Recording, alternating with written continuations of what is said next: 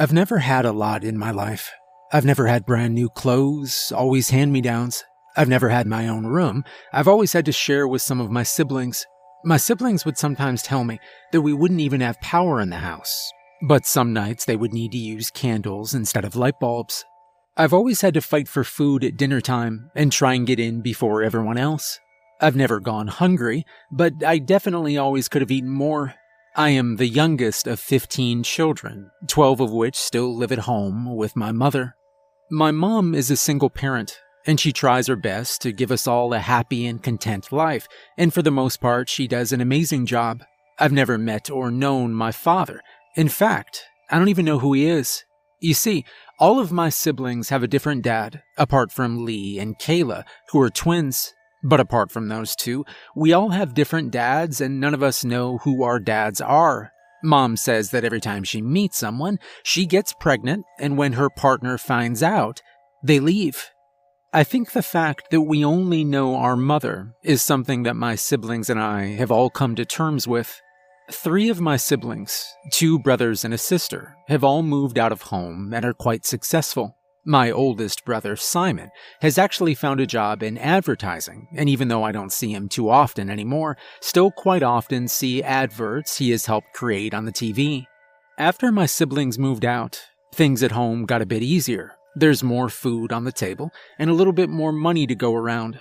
Most of my siblings are older now as well, so they all have a job and help out with bills and pay their own way throughout life. Now, it's only me and my sister, Lisa, who were left at high school. Lisa is in her final year, and I still have two more years left of school. As I'm in the final years of my schooling, I'm allowed to choose some subjects that are of interest to me, and one of those subjects that I chose was history. I've always been fascinated by the past and the people and the events that happened before I was alive. My recent assignment for my history is to research three different ancient mythical creatures and write a report about the creature and how the myth surrounding the creature affected different cultures and peoples. I always like to go above and beyond with my reports for history, and so that's why I decided to go to the library in town to research using old texts and books. Well, maybe it was because I wanted to go above and beyond, or maybe it was because my mom can't afford decent internet at home. But either way, I ended up at the town library after school on Tuesday night looking through older books to find out about different mythical creatures. This isn't the first assignment that I visited the library for help, so I've built up a relationship with the librarian, Missus Poole. She's an older lady with short gray hair, and she always carries her glasses in her hand, but I never see her actually wearing them. I have established a decent relationship with her over the past year or so, and due to that, she's always willing to help me with whatever I need. In the library, there's a small section of very old books and texts that is usually closed to the public and is only able to be accessed by academics from the university, but Missus Poole is always kind enough to let me access it. Once again, I told Missus Poole about my report, and she told me that she knew just the book that could be helpful. She walked me over to the academic section and told me to put on the special white gloves that you need to use when handling these aged texts. She then also reminded me to not tell anyone about being allowed to view the old books, which, of course, I promised not to. I sat down at one of the tables in this section and watched as Missus Poole walked away and opened a locked door, which I knew all of the books were stored behind. She disappeared into the room behind the locked door, and I patiently awaited her return. It was only a minute or two before I saw Missus Poole return holding a fairly large, hardcover book with yellowy-brown pages. She placed the book in front of me and told me to be careful with it. "Please don't damage it in any way, otherwise I'll be in all sorts of trouble. This is a three hundred year old book," she told me. "I'll be back in half an hour to collect it. I hope you find what you need." I looked down at the book and saw that written in green ink were the words Creatures and Beasts. The title was in the center of the cover, and underneath the words was a small image of what looked like a red dragon. I admired the artwork for a moment before carefully opening the book. I lifted each page and placed it down gently, not wanting to damage it and get Missus Poole in trouble.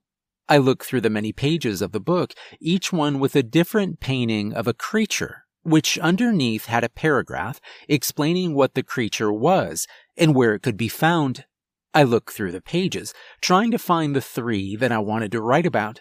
I read about the Bone Fairy from Scotland, the Tree Walker from Canada, and the Sky Dweller from India, all of which I found interesting, but I couldn't find enough about them to write about them in my report. I kept on turning the pages of the book, and I read the words, "The Alluring Harpy," and saw the small picture underneath. I stopped and couldn't believe what I was seeing. The Alluring Harpy was a winged woman that had long claws at the end of her arms. She was wearing a light purple dress, with her wings sprouting out the back of it. She had a seductive smile and eyes that looked inviting.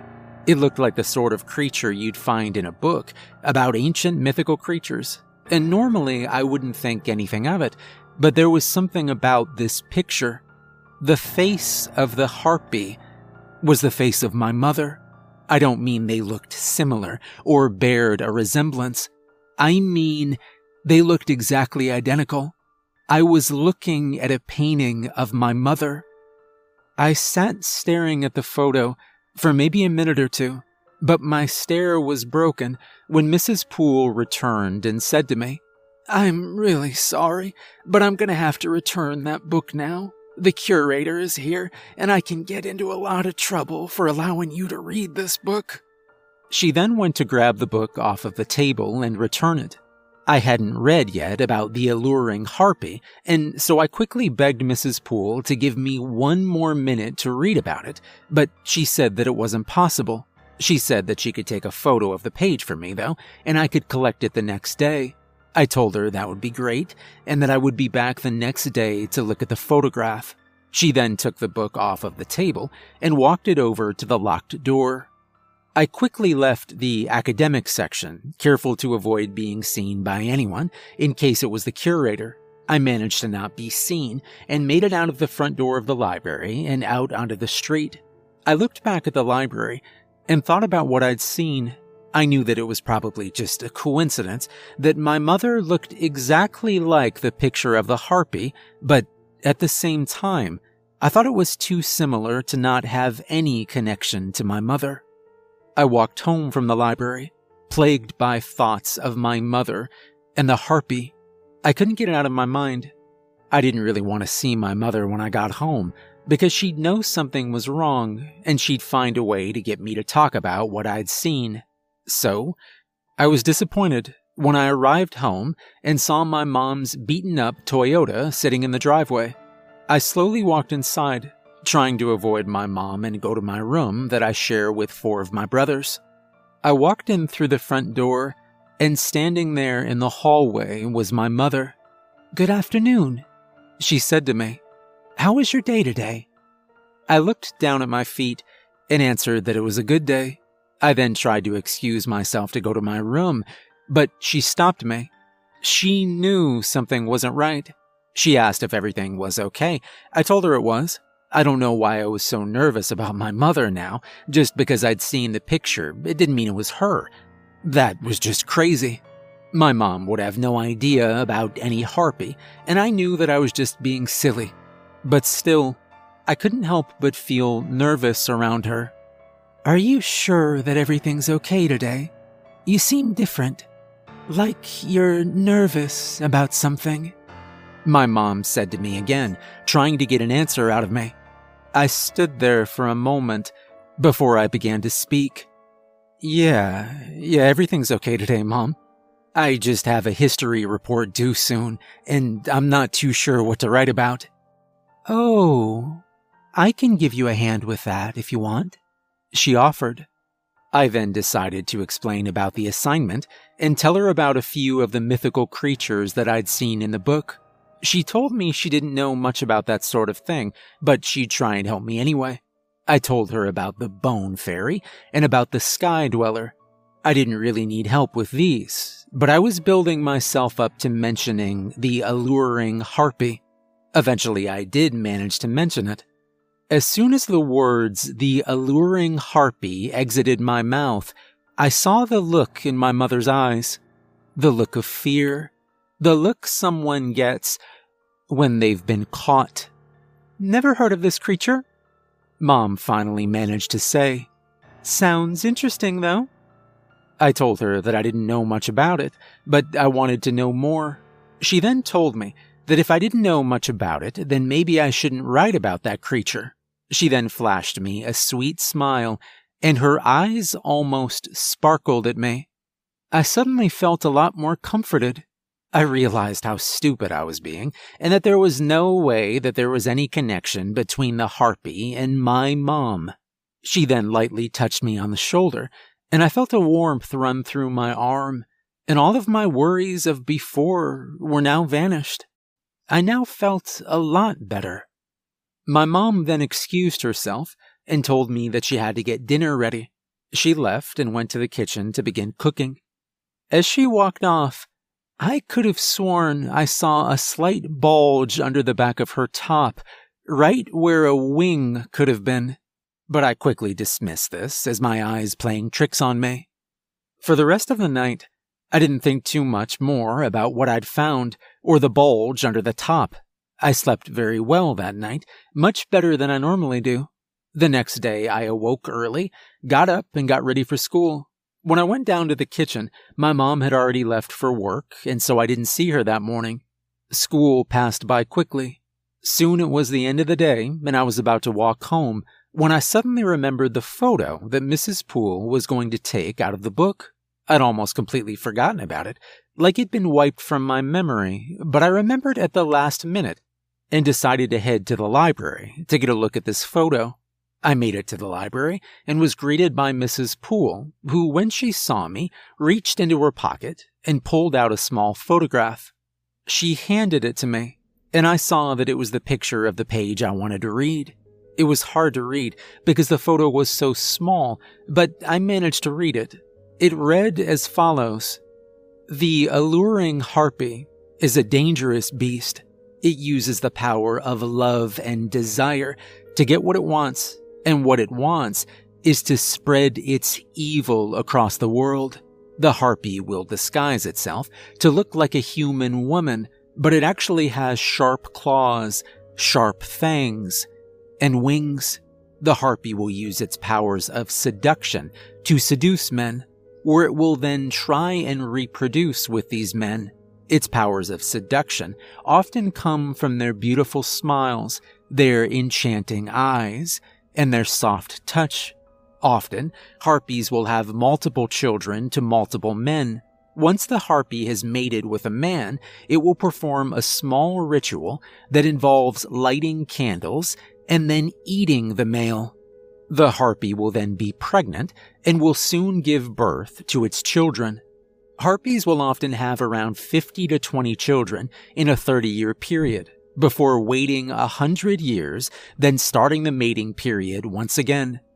Its offspring will appear human, but when they reach a certain age, they will begin to develop their own abilities, abilities of seduction and manipulation. They, then, only have one purpose. They must manipulate as many people as they can. They try and manipulate people to do their bidding, almost like slaves. Once the harpy's offspring are old enough, they will begin to mate as well, and they will try and pass along their bloodline to as many people as possible. The goal of the alluring harpy is to slowly take over the human population with their own bloodlines." I finished reading, and I couldn't believe what I'd read. The multiple children with multiple men really struck me. I also was concerned about the harpy's smile and touch, as this was something that I'd experienced the night before with my own mother. Her touch had seemed to make all my worries disappear. Maybe these are all coincidences, and I'm just worrying about nothing.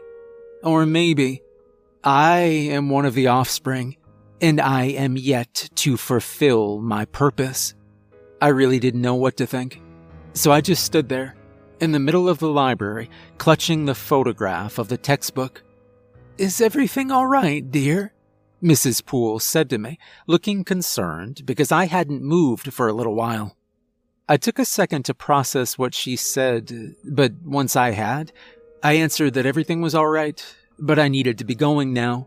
I handed back the photo to Missus Poole and thanked her for getting it for me. Then I headed out of the library door and began to make my way home. So many questions swirled in my head on the walk home, questions I wasn't even sure I wanted the answers to. My own thoughts must have distracted me, though, because before I even had time to process all of them, I was standing in the doorway, looking up towards my house, the house that my mother was inside of. Everything appeared to be normal, apart from one thing. A small light was illuminating from within my mother's bedroom. The light was shining through the thin curtain that blocked the view into her bedroom. I could see that this light was flickering, and so I knew exactly what it was. A candle. I felt a small rush of fear begin to overcome me. My mother had never burnt candles since I'd been alive, and after what I had just read, I was worried as to why she was now. I slowly walked down my driveway and to the front door, trying to stay as quiet as possible. I knew that was all ridiculous. My mother couldn't be some creature that seduces and eats men. It sounded so stupid when I thought of it like that.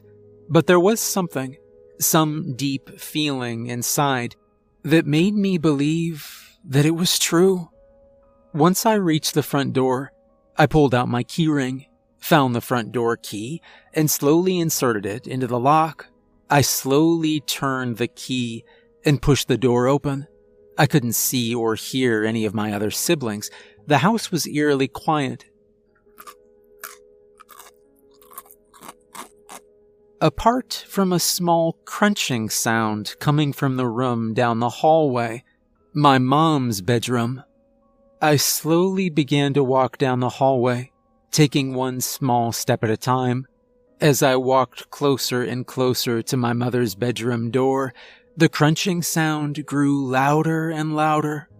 Once the harpy has mated with a man, it will perform a small ritual that involves lighting candles and then eating the male.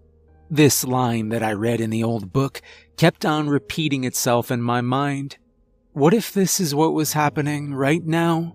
I was now standing close to the bedroom door, sweat was now running down my face, and my heart was racing.